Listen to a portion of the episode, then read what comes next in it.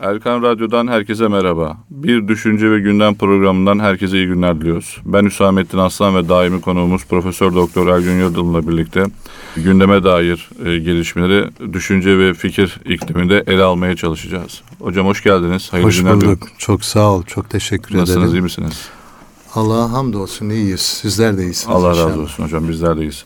Hocam gündem ülkemizde anayasa ve layıklık tartışmaları devam ediyor. Özellikle Türkiye Büyük Millet Meclisi eski başkanı İsmail e, Kahraman'ın bir konuşmasında anayasanın ilk dört maddesiyle ilgili eleştirel bir e, sözler söylemesi ülkemizde yeni anayasa hazırlığı, anayasanın e, ve layıklık ilkesinin kendi içerisindeki bazı çelişkileri ve en, en nihayetinde tartışmanın özünde ilk dört maddenin değiştirip değiştirilmeyeceği ilgili yoğun bir tartışma ortamında ülkemiz. Bu bağlamda anayasa ve layıklık konusuna girmeden önce yeni bir anayasa ihtiyacımız var mıdır? Evet. Anayasa ile ilgili halkın beklentileri, devletin e, ilgili siyasi partinin hazırlıkları ile ilgili düşünceleriniz nelerdir? Evet. Anayasa modern dönemde aslında ortaya çıkan bir olgu. Ya ulus devletler kurulduktan sonra bu devletlerin halkıyla, bireyleriyle ilişkilerini düzenlemesine yönelik bir aslında toplumsal sözleşme. Evet, bir sözleşme Avrupa'da, olarak değerlendiriyorsunuz. Evet, toplumsal sözleşme olarak mesela Jean-Jacques Rousseau bu adla kitap yazıyor ve Fransız anayasasına ilham oluyor. Evet. Ondan önce de John Locke gibi, Thomas Hobbes gibi ve daha sonra yine Alex Tocqueville gibi düşünürler Avrupa'da toplumsal sözleşme konusunda çok önemli fikirler ortaya koymuşlar. Ve bu çerçevede Avrupa'da siyasi tartışmalar olmuş. Hı hı. Artık halkla devlet ilişkisi, bireyle devlet ilişkisini düzenleyen bir sistem olarak ortaya çıkmış. Toplumsal e, sözleşme dediğimiz şey. Çünkü daha önce Avrupa tarihinde böyle bir şey yok. İktidarı elinde tutan hükümdarlar, efendim krallar hı hı. istediği gibi kanun koyup kendi yine belli bir hukuk çevresi var. Ama halka danışmak, halkla istişare etmek, ondan sonra halkın muhalefet etme imkanının olması böyle bir şey söz konusu değil. Yeni dönemde hakimiyet milletindir deniyor. O nedenle halkın da katılarak oluşturulduğu bir sözleşme söz konusu. Buna toplumsal sözleşme diyoruz. Biz tabii ki kendi İslam tarihimize baktığımız zaman toplum sözleşmeleriyle karşılaşıyoruz. Evet. Aslında bizde ontolojik olarak metafizik düzeyde ilk sözleşmeyi Allah insanlarla yapıyor. Evet. Hani ben sizin Rabbiniz değil miyim? İnsanlara diyor ruhlar aleminde. İnsanlar da ne yapıyor? Onaylıyorlar. Evet diyorlar. Kalu bela. Sen bizim Rabbimizsin diyorlar. Hı hı. Bu ontolojik bir sözleşmedir aslında ve insanlarla toplu halde Allah bir sözleşme yapıyor. Kur'an-ı Kerim'de de akit kelimesi geçer ve yine sözleşmeye yönelik ilkelerle karşılaşırız. Mesela sözünüz sözünüzde durun, riayet edin, bağlı kalın, sadakat ehli olun gibi. Bunun pratiği olarak Hazret Peygamber bize gösteriyor. Hı hı. Hazret Muhammed sallallahu aleyhi ve sellem Mekke'de mesela Medine'den gelen Müslümanlarla biatleşmesi bir sözleşmedir. Bir topluluk düzeyinde de olsa bir toplumsal sözleşmedir. E ondan sonra Hazret Peygamber Medine'ye geldiği zaman, hicret ettikleri zaman hı hı. orada Medine artık bir toplumsal düzen olarak kuruluyor. Bu Medine site devleti kuruluyor. Bu toplumsal düzende de ve Medine vesikası diye tarif ettikleri alimlerimizin hı hı. Müslümanların ilk tarihi toplum sözleşmesi oluyor. Yani orada işte kavimler arası ilişkiler, Müslüm gayrimüslim ilişkileri, Medine'deki farklı diyelim işte muhacir, ensar, Yahudi, Müslüman bunlar kabileler, farklı toplum kesimleri var ve bu toplum kesimleri arasında bir Medine toplum sözleşmesi gerçekleşiyor. İstişareler yapılıyor. Bunlar evet. hakikaten çok önemli. Veda hutbesine baktığımız zaman yine toplum sözleşmesine ilişkin bir ruhla karşılaşıyoruz. Sonra tabi dört halife döneminden sonra hükümdarlık siyaseti geldi ve hem bizim İslam tarihindeki gelenek hem de dünyadaki gelenek toplum sözleşmeleri üzerine devam etmediler. Şimdi modern dönemde yeniden e, anayasa çerçevesinde bir toplum sözleşmesinden bahsediyoruz. Türkiye'de bu 1876'da meşrutiyetin ilanıyla birlikte başlar. Evet. İlk anayasamız kanuni esası olarak ortaya çıkar. Arkasından kanuni esasının rafa kaldırılması ve ikinci meşrutiyette yeniden uygulanması söz konusu. Cumhuriyet döneminde daha doğrusu Büyük Millet Meclisi döneminde 1921 yılında Teşkilat-ı Esasiye Kanunu diye ilk anayasamız olur bu, bu dönemde. Bu ilk anayasa çok önemli. Bu ilk anayasa Anasır İslam diye mesela bir ifade kullanır. Hı hı. Anadolu'daki toplumsal yapıyı Anasır İslam diye tanımlar. Yani Müslüman unsurlardan oluşan bir milletiz, bir toplumuz diye tanımlar. Toplumu böyle tanımlar. Tam olarak tartışma da bu az önce anlattığınız ee, çerçevede yürüyor Türkiye'de evet. de. Ve yine orada mesela e, şer-i şerif vardır. Tabii hı hı. ki şeriye ve evkaf vekaleti vardır. Devam Bizim eder. Bizim anladığımız o şeyde ee, Diyanet İşleri Başkanı. Hem hatta saltanat kalkar ama halifelik devam eder. Hatta Cumhuriyet altı ay halifelik olarak devam eder. Hı hı. 1900 22'nin sonlarına doğru meclise tabi bir müdahale edilir. Meclis kapatılır. Bu bir ilk darbedir aslında Cumhuriyet döneminde veya hı hı. mecliste yani Ankara Meclisi'yle kurulan hükümet döneminde ilk darbedir. Bu darbeden sonra da 24 anayasası gelir. 24 anayasası evet vekiller var orada mecliste ama o vekiller artık tamamen o dediğimiz birinci meclisi tasfiye ederek Cumhuriyet Halk Fırkası'nın egemenliğinde kurulan ve o ki onların seçtiği kişilerden oluşan bir milletvekili kompozisyonu var ve ona dayalı olarak bir anayasa sistematiği gelişir. Bu anayasa sistematiği aslında 1923'ten 1930'a kadar halkçılık programını devletin siyasetiyle birleştirir.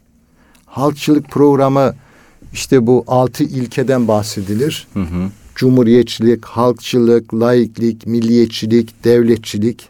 Altı evet, ilke. İnkılapçılık.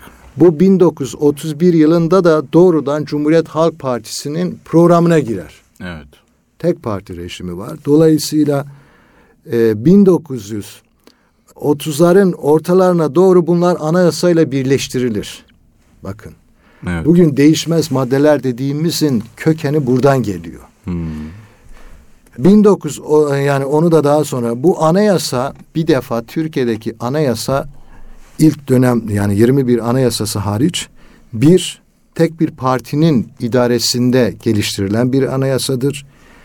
İki Cumhuriyet Halk Partisi'nin anayasasıdır. Üç halkın katılarak oluşturulduğu bir toplumsal sözleşme değildir. Bu şu Siyasal. anda yürürlükte olan anayasayı kastediyorsunuz. Evet. Şimdi bu anayasa 60'lardaki anayasaya da ilham veriyor. 60'lardaki anayasa da yine benzer bir biçimde Demokrat Parti'ye darbe yapılmış. Ondan sonra 60 ihtilali gerçekleşmiş 60 ihtilali hukukçular kendi anlayışına uygun olan hukukçuları bir araya getirir hı hı. ve onların ra e, yeni bir anayasa yaptırılır. Yani ihtilalin gölgesinde olan ve ihtilalin öngördüğü biçimde bir anayasa yapılıyor.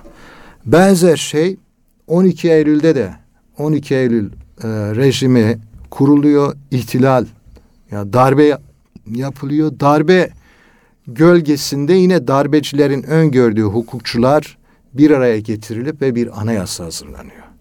Dolayısıyla bu anayasalarımızın hepsi bahsettiğimiz toplumsal sözleşme özelliğine sahip değil. Evet. Bunlar daha çok darbeci elitlerin ve onların öngördüğü hukuk elitlerinin, hukuk oligarşisinin ürettiği bir metindir. Yani siz bu anlamda ee, tartışma odağındaki dindar anayasa tarifini aslında... Onu e, sonradan işleyelim müsaadenizle. Evet, tamam. Şimdi biraz daha bu anayasayı açalım. Şimdi ta Özal döneminden itibaren Türkiye'de yeni anayasa yapalım diye ciddi arayışlar var. Evet. Bunu aslında Türkiye 1910 yılında çok ciddi anlamda gündeme getirdi. AK Parti iktidarı o zamanlar bütün Türkiye'de bunu farklı kesimlerle görüştü, konuştu. Aydınlarla, meslek gruplarıyla, STK'larla, akademisyenlerle, siyasi taraflarla evet. hakikaten Türkiye sivil, demokratik ve toplumsal sözleşmeye dayalı bir anayasa arayışı içindeydi. Ciddi 2000, de bir tartış şey oldu. Ee, 2011 genel seçimlerde de evet. ciddi bir halkın yüzde seksen üzerinde desteği oldu. Evet. evet. Türkiye'de halk yeni bir anayasa istiyordu. Yani sivil bir anayasa istiyordu.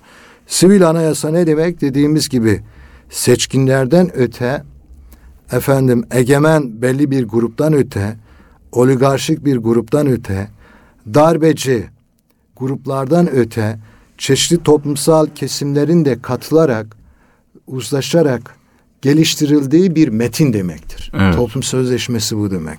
Çok ciddi bir arayıştı. O arayışlara mesela ben de katılmıştım. Türkiye'nin çok farklı yerlerine hmm. gidip konuşmalar yaptı, katılımlar, anketler, etkileşimler, bunlardan üretilerek geliştirilen metinler, sosyologlar, hukukçular, siyaset bilimciler, ilahiyatçılar.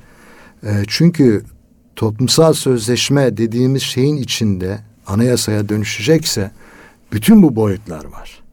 Toplumu gözlemlemek, onların katılımının ve onların dilini metne yansıtmak, maddelere yansıtmak. Bunun için mesela biz aylarca çalıştık. Ve hakikaten Türkiye çok büyük bir emek ortaya koydu. Bu içerikleri programın evet. diğer bölümünde soracağım hocam. Tamam. Değerli dinleyiciler programımıza kısa bir ara veriyoruz. Aradan sonra tartışmanın odağındaki anayasadaki ilk dört maddeyle ilgili Ergün Yıldırım'ın görüşleri. Arkasından yine İsmail Kahraman'ın konuşmalarından çıkan dindar anayasa ile ilgili nasıl bir anayasa yapılmalı ile ilgili sevgili Ergün Yıldırım'ın e, görüşlerini alacağız. Kısa bir ara aradan sonra tekrar birlikteyiz. Buluşma noktamız Erkan Radyo. Değerli dinleyiciler, Erkan Radyo'da programımıza kaldığımız yerden devam ediyoruz. Sevgili dinleyiciler, programımızın birinci bölümünde Türkiye Büyük Millet Meclisi eski başkanı İsmail Kahraman'ın yeni anayasa teklifi ve anayasadaki ilk dört maddeyle ilgili yapmış olduğu konuşma ve yeni anayasa hazırlıkları ile ilgili dindar anayasa vurgusunu irdelemeye e, devam ediyoruz. Programımızın bu bölümünde ise anayasa ve layıklık ve dindar bir anayasa nasıl olur tartışmalarını e, sevgili hocamız Ergün Yıldırım'a soracağız. Hocam e, Meclis Başkanı İsmail Kahraman yapmış olduğu bu tartışma halen ülkemizde tartışılmaya devam ediyor. Bu bağlamda siz anayasa ve layıklık tartışmaları ve dindar bir anayasa vurgusu temelinde bu tartışmayı nasıl değerlendiriyorsunuz? Tabii Sayın Meclis eski başkanımız evet. İsmail Kahraman Bey önemli bir siyasetçi, tecrübeli bir siyasetçi. Aynı zamanda bizim muhafazakar camianın çalışmalarında öteden beri yer alan sorunlarını, sıkıntılarını bilen bir insan. Bu konuşmayı tabii özel bir yerde yapıyor. Yani uluslararası Müslüman akademisyenler ve yazarların derneğine, vakfına orada konuşuyor. İsmail Bey tabi burada bir şeyi dile getiriyor. Yani bu ülkede, ülkemizde anayasadaki laiklik kavramından, laiklikle ilgili maddelerden hareket edilerek çok ciddi sıkıntılar yaşanmış. Evet. Bu sıkıntıları aşmak üzere o dindar anayasa gibi bir kavramlaştırmaya gidiyor. Bu hı hı. kavramlaştırmanın tabi içeriği önemli, muhtevası önemli. O konuda fazla bir bilgi sahibi değiliz. Evet, bunda kamuoyuna yansımış herhangi Fakat, bir şey şu anda yok. Şu önemli, Türkiye'de anayasa yeni yapılacaksa bunun en önemli ayaklarından birisi Türkiye'de dindar kesimin, muhafazakar kesimin laiklik üzerinden yaşadığı mağduriyetlerin yeniden yaşanmaması için anayasa ve laiklik ilişkisinin çok iyi kurulmasıdır. Evet. Bu çok temel bir şey bence. Yeni anayasanın sivil olması için. Çünkü laiklik Türkiye'de Cumhuriyet Halk Partisi programından gelmiş. 1931 yılında Cumhuriyet Halk Partisi'nde laiklik şey geçiyor. 1937 yılında da anayasaya giriyor. Bakın 1937 yılına kadar bizim anayasalarımızda laiklik diye bir şey yok. Evet. İkincisi laiklik halkçılık programının altı umdesinden, ilkesinden birisidir.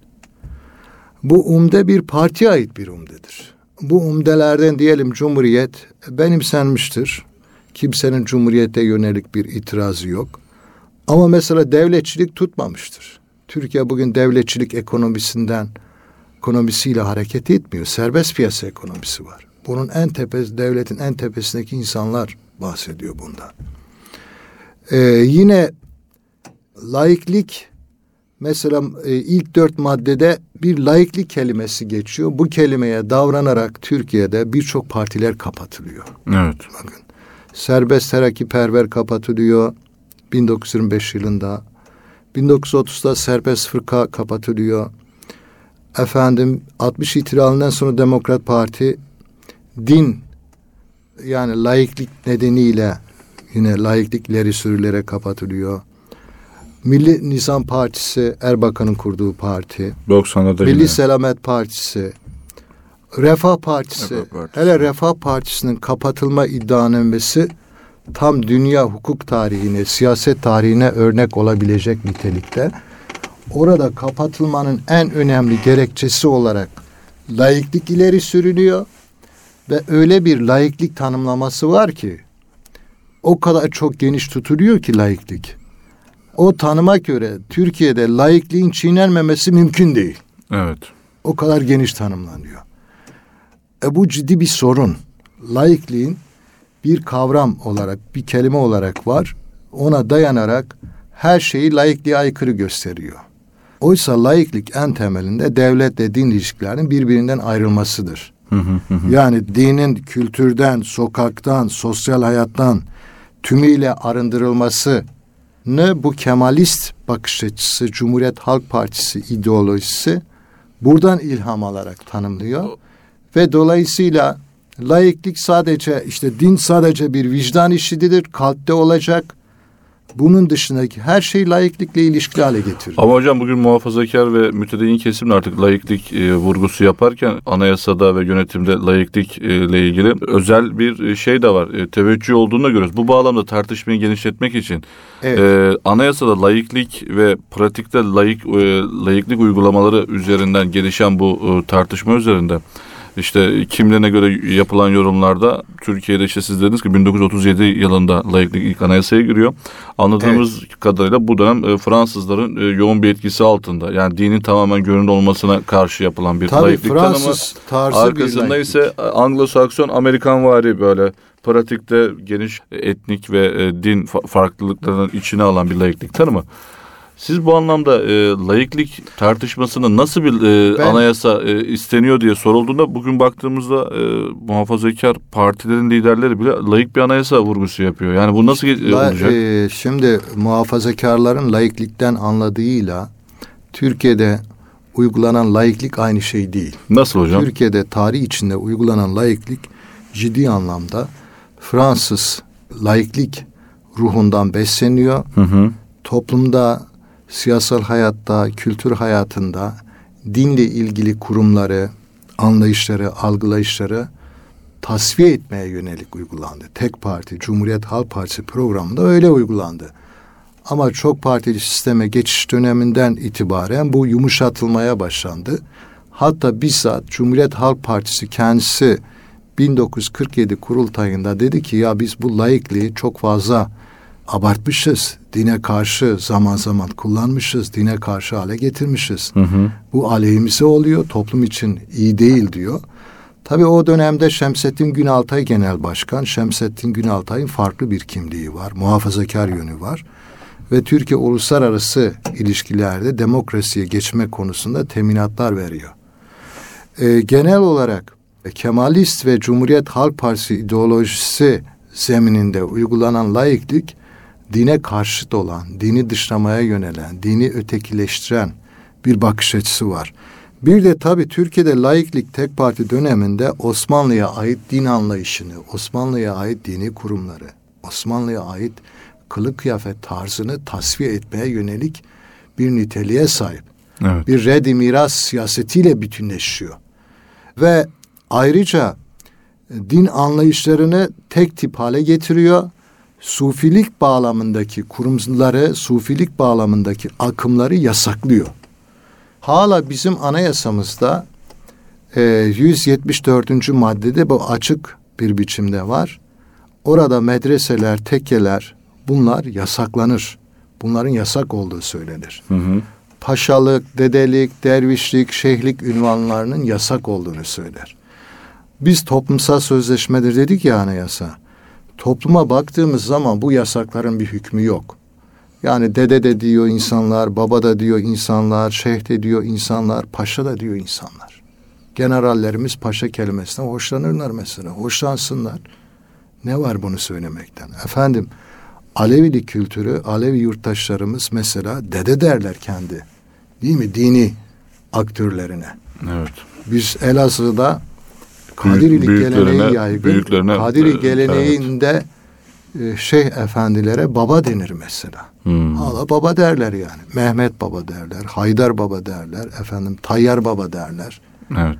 e, Sadi baba derler. Sadi baba e, bir, birkaç sene önce rahmetli oldu. Hala öyle hitap edilir bunlar. Tamam mı? Dolayısıyla sadece hukuk metnine koyup bu hukuk metniyle insanlar niye diye böyle diyor diye birisi şikayet etse başına belalar alacak. Şapka kanunu hala geçiyor aynı Tabii, maddede, tabii. Ana- 174'te. evet, evet. Bunların değiştirilmesi lazım. Ee, laikliği muhafazakar kesimler benimsiyor derken bu anlamda yani laiklik din ve vicdan özgürlüğüdür. Dine müdahale etmemektir aynı zamanda. Evet. Fakat ben ne Anglo-Saksonlar laiklik anlayışından yanayım ne de Fransız. Ben Türkiye usulü bir laiklik anlayışının geliştirilmesinden yanayım. Nasıl hocam? Dinü devlet ilişkisi. Osmanlı'da dinü devlet formülü vardır. Ne demek hocam bu? Ne devletin siyasal merkezini tamamıyla din belirler, din adamları, din adamları sınıfı ne de din dışlanır. Din devlet dengesi vardır. Tamam mı? Evet. Padişah din adamı değildir. Ama padişah Müslüman bir insandır aynı zamanda. Namaz da kılar. Efendim Allah da der. Fethe çıktığı zaman, ülkesini savunacağı zaman cihat da der. Bu laikliğe aykırı olmaz. Tamam? Din adamı nerede var? Şeyhülislam olarak var. Din adamı kadı olarak var. Tamam mı? Din adamı efendim müderris olarak vardır. İmam olarak vardır. Hatta müderris de din adamı sayılmaz. Müderris orada şeydir. Bilim adamıdır. Din adamı da değil yani Evet. açıkçası. Biz Avrupa'nın laiklik tecrübesine bakarak Türkiye'yi okumaya çalıştığımız zaman yanlış yaparız. Hani hep diyoruz ya milli olalım. Türklerin bir devlet geleneği var, siyasal geleneği var. E yararlanalım. Biz Evet. bunu geliştirelim ve İslam dünyasına da örnek olalım. İşte dinü devlet de böyle bir formüldür. Şer'i hukuk var, örfi hukuk var. Örfi hukuk efendim devletin organizasyonu ile ilgilidir. Çağın gerekleri neyse ona göre yapar devlet kendisini örgütler. Şer'i hukuk da eğitimle ilgili, hukukla ilgili, mirasla ilgili daha çok toplumsal düzeyde İslam'a uygun bir kültürün, bir sistematiğin, bir durumun olmasıdır. Müslümanların taleplerine göre. Evet. Osmanlı'da bu böyle. Bugün talebi olmayan olmaz, olanı da olur. O nedenle biz daha yeni perspektiflere yönelmeliyiz. Bunu Türkiye'de tam Avrupa'yı anlamda layıklık da olmamış. Yani layıklık devletin dine karışmaması, dinin devlete karışmaması. E Türkiye'de ezanı Türkçe yapmak, dine karışmak demek değil mi? Yani Değil mi? yüzde yüz karışmaktır. Diyanet İşleri Başkanlığı'nın kurulması ve bunun da başbakanlığa, şimdi Cumhurbaşkanlığına bağlaması, devletin dinle ilgili olması, dine karışması demek değil mi?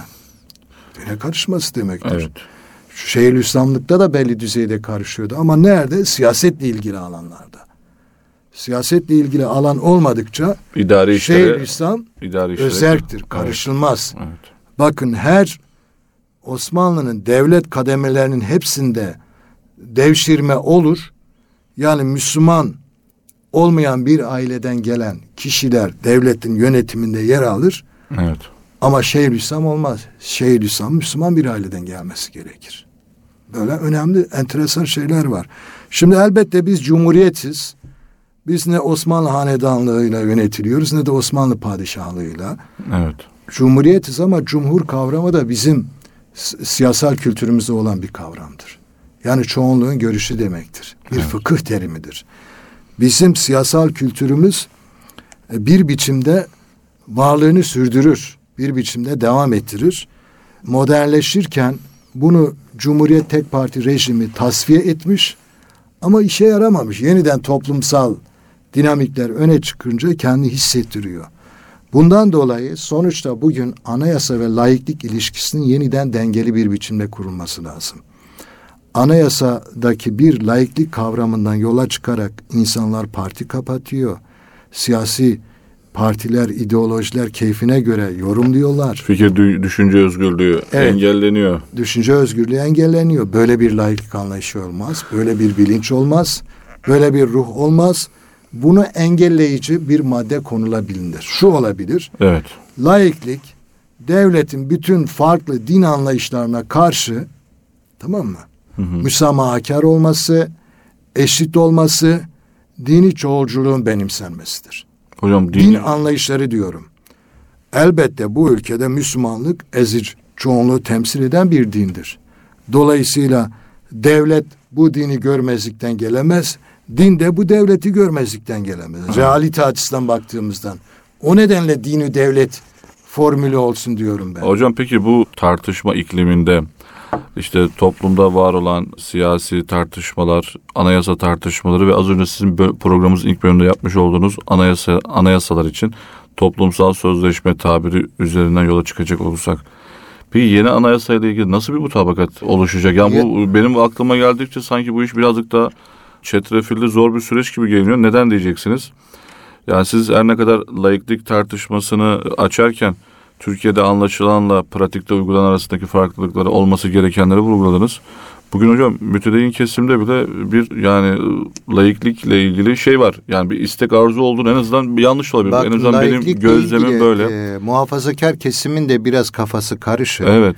birkaç anlama geliyor. Bir, e, laiklikle farklı din anlayışlarının, farklı cemaatlerin, farklı tarikatların çoğulculuğunun sağlanması, birisinin devlete ele geçirmemesi, hı. Birisinin dini alana ele geçirmemesi, dini tekele yönelmemesi. Evet. Bu anlamdan bakıyorlar, bu yönden algılıyorlar. Ya peki Tamam bu mı? bu algı üzerinden e, şey yapıp sorumu tamamlayayım Ee, hocam. Anayasa peki hazırlığı süreci içerisinde ya da anayasanın toplumda ya da meclisten geçirilmesi sürecinin nasıl bir e, mutabakat gerçekleşecek ki Şimdi, bu geçsin? Yani çünkü ciddi bu kolay Türkiye'de değil. Yani sert daha tartışmalar önce var. e, mesela AK Parti Türkiye'de tek başına iktidarken, çok güçlüyken, Evet. halktan Sayısal çoğunluğu bir- da varken. anayasal talep e, ana yeni anayasa talebi varken AK Parti yine o dönemde çok adil davrandı hakikaten. Evet. Bütün siyasal partilerin eşit katılımına dayalı bir anayasa komisyonu kuruldu. Hı hı. Sonuca varılmadı. Dolayısıyla mutabakata varılan maddeler de vardı yani. Ee, Ciddi bir tabii. sayı da vardı yani. şu anda bir siyasi parti olarak madem öyle olmuyor ben üstleniyorum ve yeni anayasa yapma için mücadele ediyorum diyor. Evet. Fakat bu bu önemli. Doğru bir şey. Fakat şurada bir eksiklik var. Ee, Bir siyasi parti bunu üstlenebilir. Fakat bunu yine farklı toplumsal kesimlerle görüşerek akademisyenler, meslek grupları, STK'lar, efendim farklı ideoloji kimlikler onların da katılımına imkan sağlayarak bu sürdürülürse ve buna göre bir metinleşme süreci gerçekleştirilirse toplumsal sözleşme olma muhtevası o kadar yüksek olur açıkçası. Yani hocam az önce Türkiye'nin bu kutuplaşma sürecinde bu kadar ne kadar mümkün? E yani biraz da insanlar anlaşmalara, sözleşmelere e, çatışarak varır yani. Hocam tamam da mecliste Tartışarak varır. bunu meclisten geçir. Rekabetle varır. Evet e, hocam tamam E, da uzlaşma ondan sonra gerçekleşir. Hocam bunun meclisten geçebilmesi için üçte iki çoğunluk lazım. Ee, halk tarafından ka- kabul edilebilmesi için de belli bir oy çoğunluğuna ihtiyaç var. Dolayısıyla yani şimdi bu konulara çok siyasi konulara girmek istemiyorum ama işin meselenin kendisi zaten siyasi bir konu. Az önce sizin dediğiniz gibi an- AK Parti yeterli çoğunluğa sahip olduğu dönemde hakikaten emsali görülmemiş bir şekilde gerçek bir toplumsal sözleşmeye giderek bence bütün Evet. partilerde sayısal çoğunluklarına bakmadan eşit katılım sağlanmış ve belli bir sayıda maddede mutabık kalınmasına rağmen o proje başarısız olmuş. ya. Bundan daha Çünkü, değerli bir katılım e, olabilir miydi? şu var, Yani Türkiye'de- şu süreçte mesela koalisyon tartışmalarının olduğu bir süreçte bana biraz bu iş e, biraz Ee, zor gibi şimdi, geliyor e, hocam. Şimdi Hüsamettin şöyle bir şey var. Türkiye'de e, müesses nizamıyla birleştiğini düşünen, kendisini öyle algılayan ekipler yeni bir anayasanın ancak kurucu meclis olabileceğini düşünüyorlar. Yani, Yani? ancak yeni bir darbe sonrasında bir yeni anayasa olabilir düşüncesindeler. Hmm, yani bu tartışmalar tepeden bakarlar o zaman. Tabii yeni anayasa yeni rejim Demek. diyorlar. Evet. Dolayısıyla bir siyasal parti kalkıp bunu yapamaz. Bunlar sivil zihniyete sahip olmayan kesimlerdir, Ha. gruplardır. Bunu cür, bunu cüret gibi yani değil mi? E tabii Evet. böyle ciddi bir direnç var, ciddi bir tepki var, ciddi bir bloke etme tutumu var. Şu an matematik yani politik matematik açısından baktığımızda yani meclis e, deki sandalye sayısına bakarak konuştuğumuzda sonuca gitmek zor. Ama bence yine de yeni anayasa arayışının, sivil anayasa arayışının tartışılması, konuşulması önemli. Sorunlarımızı konuşuyoruz. Evet. Bu konuşmalarla etkileşimler artıyor. Evet. Bu e, yeni anayasa arayışı yapma canlılığı varlığını sürdürüyor. Bu da bir biçimde sona gidecek. Bu mecliste olmaz, bir sonraki mecliste olur. Evet. Bu çünkü tarihi bir şey olacak. Türkiye kendi rejimini yenilemesi demektir. Islah etmesi demektir. Hı hı. Bu ıslah bizim için gerekli, zorunlu. Çünkü Türkiye'nin birliği, beraberliği için gerekli. Türkiye'nin bu iç tartışmaları kutuplaşma düzeyine getirerek birbiriyle çok fazla uğraşması ve enerji sarfiyatı içine girmesi ciddi bir sorun. Evet. Bunları aşması gerekir. Bu nedenle yeni anayasa yapmak, sivil bir anayasa yapmak hakikaten önemli. Biz muhafazakarlar için bu anayasanın en önemli boyutlarından birisi hakikaten laiklikle ilgili boyutudur.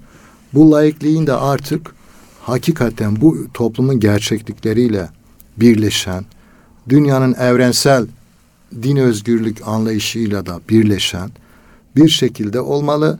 Biz muhafazakarlar olarak bu ülkede elbette Alevi vatandaşlarımızın da efendim dini inanışları, efendim e, dini e, ne diyelim dini e, kuruluşları, cemevleri gibi teminata alınsın ama aynı zamanda cemevi defakto olarak yeniden ortaya çıkan Bektaşi tekkelerini andırıyor.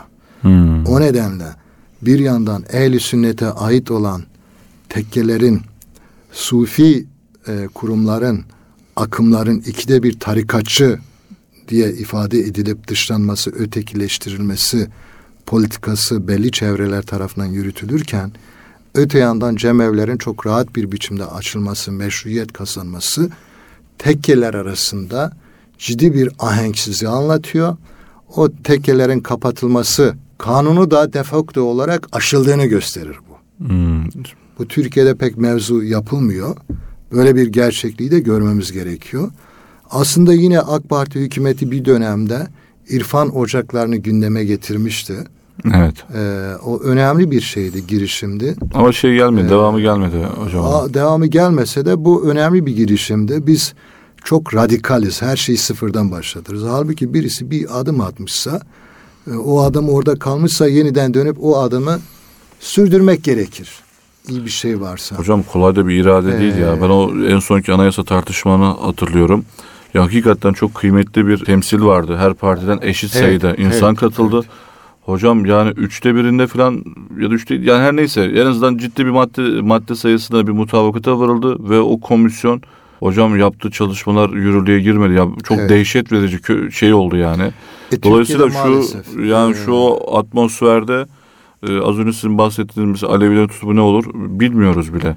Mütedeyyin kesimin içinde bile genel, genel bir tartışma var. Yani dolayısıyla anayasa hazırlık süreci hakikaten e, ülkemizde e, ciddi bir tartışma konusu. Hocam eklediğiniz başka bir şey yoksa e, programı Ee, ben ya. Türkiye'nin bu anayasa arayışının iyi olduğunu, bunun evet, kıymetli, çok kıymetli. evet. tartışılması, konuşulması, üzerine düşünülmesi ama bunu sadece hukukçular ve sadece bir parti e, liderliğinde yürümemesi gerekir. Anayasa sadece bir hukuksal metin değil. Evet. Yani e, bir siyasal metindir, bir toplumsal metindir, e, bir dini boyutları olan bir metindir. O nedenle böyle e, çok boyutlu düşünülerek hareket edilmesi gerektiğini düşünüyorum. Yani hocam İnşallah Türkiye için de hayırlı olur. Ya, hocam siz e, görüşünüzü açıkladınız. Acizane özür dileyerek ben de bir kanaatimi şey ifade edeyim. Yani Türkiye'nin hakikaten ciddi bir anayasa ihtiyacı var. Bu, bu anlamda Evet. vatandaşların kendilerini bulabileceği, e, net tanımlanmış kavramlarla ifade edebileceği bir anayasa ihtiyaç var. Ama tartışma çok kötü bir mecrada gidiyor. Yani ilk dört madde tartışılıyor, ekstrem konular tartışılıyor. Tartışılsın. Tartışılsın. Yani ilk dört madde Yani siyasi partiler e, kırmızı çizgimizdir diyebilir. Ama bizim için yani kırmızı çizgi NAS'tır. NAS'ın dışındaki her şey konuşulabilir. Ama sonuçta biz Cumhuriyeti bu ül- ülke ortalama olarak üzerinde uzlaşmış. Kimse Cumhuriyet Evet. karşıtı değil. aynen aynen. Bir bayrağımız var. Bu bayrağımıza herkes saygı duyuyor. Üzerinde uzlaşılma, uzlaşılmış. Türkçe ya devlet dili olarak, resmi dili olarak, toplum dili olarak var. Ama dille ilgili başka bir boyut var, sorunumuz var. Onun üzerine durulması lazım. Bir de orada Atatürk milliyetçiliği ifadesi problemli. Bu da 12 Eylül tarafından getirilmiş, e, konulmuş bir ifade. Bulunmuş bir çözüm. O dönemde aşırı sağcılar ve aşırı solcular, aşırı milliyetçilik ve şey, aşırı sol milliyetçilik var, aşırı sağ milliyetçilik var. Evet. Bu milliyetçilikler Türkiye'de kutuplaşmaya ve çatışmaya yöneltiyorlar. Bunlar da efendim Atatürk milliyetçiliği diyerek bir orta yol bulmuşlar kendilerince. Normalde milliyetçilik bir kişiyle tanımlanmaz. Tamam mı? Atatürk kendisi de o ifadeyi koymamış zaten. Dolayısıyla o ifadeye vatanperverlik diyebiliriz. Milletperverlik diyebiliriz. Türkiye aidiyeti diyebiliriz. Bunu yani bir öneri olarak söylüyoruz. İnsanlar önerilerini söylemeli. Sonra bunlar üzerinde düşünülür. O nedenle böyle NAS gibi anayasa metinlerine bakmak yanlış zaten. Tamam mı? Evet. Ee, na, mutlak, değişmez e, olan tek şey vahidir. Bunun dışında üzerinde düşünülür, konuşulur. Vahiy üzerinde bile konuşuyoruz. İçtihatlar var alimlerimizin değil mi? Evet, evet, evet. Ee, o nedenle anayasanın hadi dört maddesinde çok ciddi sorun yok zaten. Diğer şeyler üzerinde yani bir laiklik kelimesi var. Laiklikten ne çıkarıyor orası? Sosyal devlet diyor. Bugün sosyal devlet yönü var ama herkes serbest piyasa diyor mesela. Evet. evet. O zaman o madde ihlal ediliyor. Aynen. Değil mi? Kimse onun üzerinde bir şey konuşmuyor. O maddeler de dediğim gibi yani o so- sosyal hukuk bilmem layık bu halkçılık programının evrimleşerek anayasada günümüzde ulaştığı son biçimidir. O ifade bile yeniden yapılandırılabilir yani. Evet. Bir mahsur yok bunda. Bence Hocam- devletin adı, Evet. Cumhuriyet ve bayrak bu üç şey bence e, bu evet hak- üzerine uzlaşılmış kesin. Ama öbür şeyler üzerinde konuşulabilir yani. Hocam e, çok teşekkür ediyoruz yorumlarınız, görüşleriniz için. Sevgili dinleyiciler, bu haftada bize ayrılan sürenin sonuna geldik. Bir başka programda bir başka konuyla görüşmek dileğiyle. Hoşçakalın, sağlıkla kalın.